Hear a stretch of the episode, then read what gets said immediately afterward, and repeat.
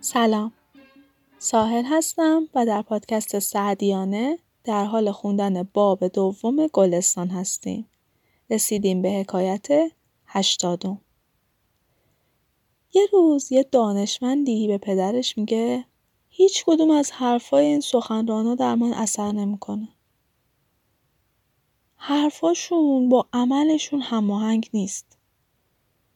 ترک دنیا به مردم آموزند خیشتن سیمقله اندوزند. پدرش بهش میگه پسر من به خاطر تصور باطل درست نیست که از نصیحتشون دوری کنی و نسبت به همه علما بدبین بشی. به خاطر جستجو کردن یه عالم معصوم نمیشه که از فواید علم محروم شد.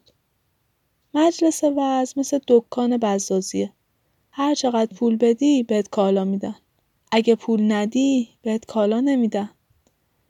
تو مجلس وعظم اگه اخلاص نشون ندی ارادتی از خودت نشون ندی نتیجه نمی‌گیری. صاحب دلی به مدرسه آمد ز خانقاه.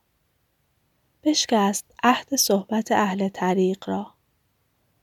گفتم میان عالم و عابد چه فرق بود؟ تا اختیار کردی از آن این فریق را.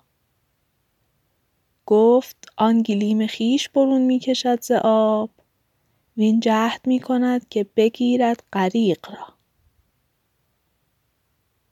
تا حکایت بعدی. خدا نگهدار.